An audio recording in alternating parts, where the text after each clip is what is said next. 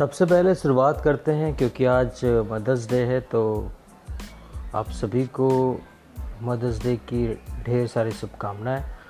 आज के दिन कुछ विशेष प्यार अपनी मम्मी के लिए उमड़ रहा होगा।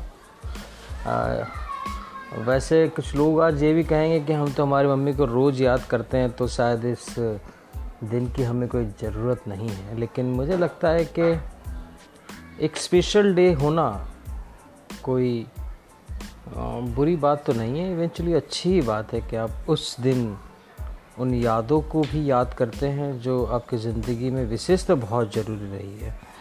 आज ऐसा ही एक एक मेमोरी जब माँ का ज़िक्र हुआ और उन ख्यालों में मैं चला गया तो एक वाक़ याद आता है जो मैं आपके साथ शेयर कर रहा हूँ। ये उन दिनों की बात होती थी जब मैं नया नया ग्रेजुएट होकर क्योंकि एक छोटे से शहर दाहोद से मैं बिलोंग करता हूँ तो ज़ाहिर सी बात है एक लोअर मिडिल क्लास फैमिली का लड़का जब जब अपने ग्रेजुएशन कंप्लीट करता है तो उसका पहला टारगेट होता है कि नौकरी पाना कि किसी तरीके से कुछ पैसे आएँ और कुछ घर में कंट्रीब्यूट कर सकें कुछ खुद के खर्चे के लिए भी रखें यू you नो know, जो नई पैंट ख़रीदना हो या मोबाइल ख़रीदना हो आपको डिपेंड ना रहना पड़े फैमिली के ऊपर। बहुत सारी ऐसी चीज़ें हम सभी के साथ होती हैं जो मेरे तौर तरीके के बच्चे होंगे। तो उन दिनों हालात कुछ ऐसे थे कि मैं एक कंपनी में इंटरव्यू देने गया और भाग्यवश मेरा सिलेक्शन हो गया। कंपनी का नाम था पार्ले जी।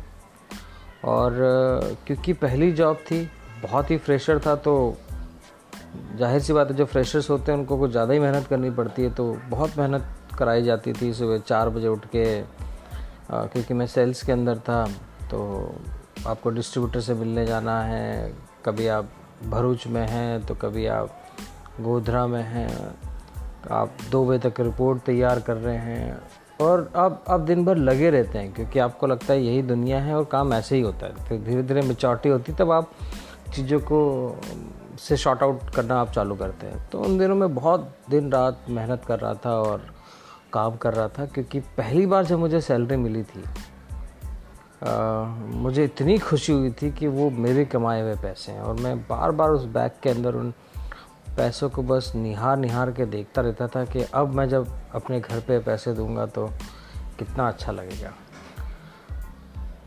आ, मुद्दा ये था कि छः सात महीने जब मैंने बहुत डट के काम किया उस कंपनी के अंदर और आई थिंक जनवरी में वापस से री एनालिसिस होने वाला था और वो टाइम था जब शायद मैं कंपनी में परमानेंट होता और कौन नहीं होना चाहता। उस समय दुनिया वही थी। लेकिन तभी अचानक मुझे एक रात फ़ोन आता है और मुझसे कहा जाता है कि आपका ट्रांसफ़र हो गया, आपको जाना है कच्छ। और यकीन मानो कि इतनी मेहनत करने के बाद में जब मैं सोच रहा था कि अब मैं, क्योंकि वहाँ ग्रेडिंग सिस्टम होता था A grade B grade C grade तो मेरी जो सारी टेरिटरीज थी, वो सारी सी ग्रेड की थी, जिनको मेहनत करके, मशक्क़त करके मैं बी प्लस ऐसा कुछ तो भी ग्रेड में लेके आ गया था, लेकिन बहुत बड़ा बदलाव किया था मैंने। दिन रात मेहनत करके ये सोचे कि आने वाले समय में मैं इस कंपनी के अंदर जब परमानेंट होऊँगा, मेरा सैलरी ये होगा, मेरे को ये मिलेगा। तो मैं दिन रात लगा हुआ था, लेकिन जब मुझे कहा गया कि नहीं तो मैं कच्छ में जाना होगा तो मैं फिर एकदम से शॉक हो गया। मतलब इतनी दूर? और फिर से वही सारी चीज़ें करनी होगी। आई थिंक शायद मेरे बॉस ज़्यादा सुनने के मूड में नहीं थे। उन्होंने बोला, देखो, करना है तो करो, वरना जॉब छोड़ दो। वैसे भी मैं तुम्हारी जॉब बचा रहा हूँ, क्योंकि एम्प्लॉयज़ कम करना है। एक झटके में लगा के पूरी दुनिया हिल गई। क्योंकि इतनी मेहनत मैंने करी थी उन छः सात महीनों में कि मैं बता नहीं सकता मतलब कहीं रात जागता था, सुबह चार बजे उठ के चले जाता था। मैंने बस बॉस को बोला दिस इज़ नॉट फेयर ये मुझे समझ नहीं आ रहा है। और मैं वहाँ से बस चल दिया और मुझे लगा कि शायद जिस तरीके से मैंने बर्ताव किया है, कल ना बॉस मुझमें इंटरेस्टेड होंगे, ना मैं खुद इंटरेस्टेड होऊँगा। तो वो ऑलमोस्ट नौकरी जा ही चुकी थी, मानो। अब मैं कैसे बताता? चलो, वो एक मोमेंट हमेशा ज़िंदगी में ऐसा होता है जब आप प्रेशर में आके बोल देते हैं या उस उस मोमेंट को आप डील ढंग से नहीं कर पाते हैं राइट कि आपके ईगो को, आपके काम को भी चोट लगी है, आप कहीं हो सकता है बोलने में आउट ऑफ़ कंट्रोल भी हो गए, लेकिन वो एक हिट ऑफ़ मोमेंट वाला पूरा होता है। तो जब मैं पहुँचा वापस अपने घर पे और जब मुझे धीरे धीरे रियलाइज़ हुआ कि कल अगर मैं काम पे नहीं जाऊँगा तो मम्मी पूछेगी तो मैं क्या जवाब दूँगा? वो जो पैसे आ रहे थे, उस, वो कैसे आएँगे? और जब आपका बच्चा नया नया काम करने लगता है तो माँ जो है ना, वो कुछ ज़्यादा ही आपकी केयर भी करती है। आपकी पसंद का खाना होता है कि बेचारा थक क्या होगा। तो जब वो सारी चीज़ें भी मैं देख रहा था तो मुझे और तकलीफ़ हो रही थी कि अब ये क्या है? अब तो वैसे भी मैं कल से नहीं जाने वाला हूँ।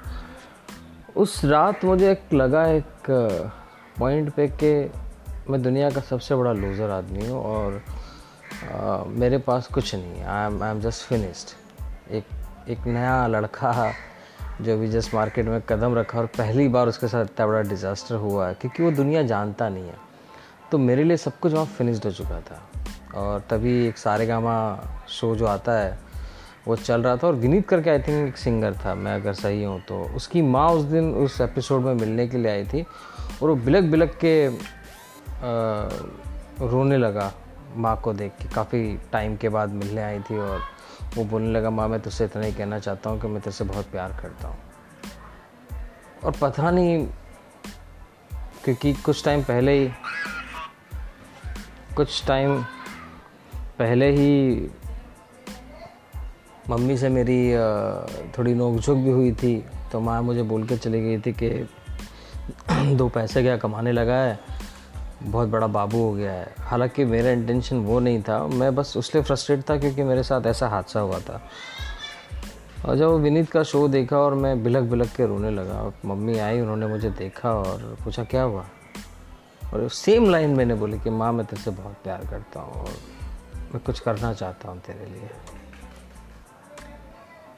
आई थिंक उस समय मेरी मम्मी ने जिस तरीके से मुझे समझाया कि बेटा कुछ नहीं लाइफ में ऐसा होता है लेकिन घबराना थोड़ी चाहिए। मुझे ऐसा लगा कि पूरा वर्ल्ड मैंने जीत लिया। हाँ आज मदर्स डे है और हर एक की मम्मी स्पेशल होती है। आ, मेरी माँ मेरे लिए बहुत स्पेशल है। Happy mother's day and thank you so much मुझे सुनने के लिए।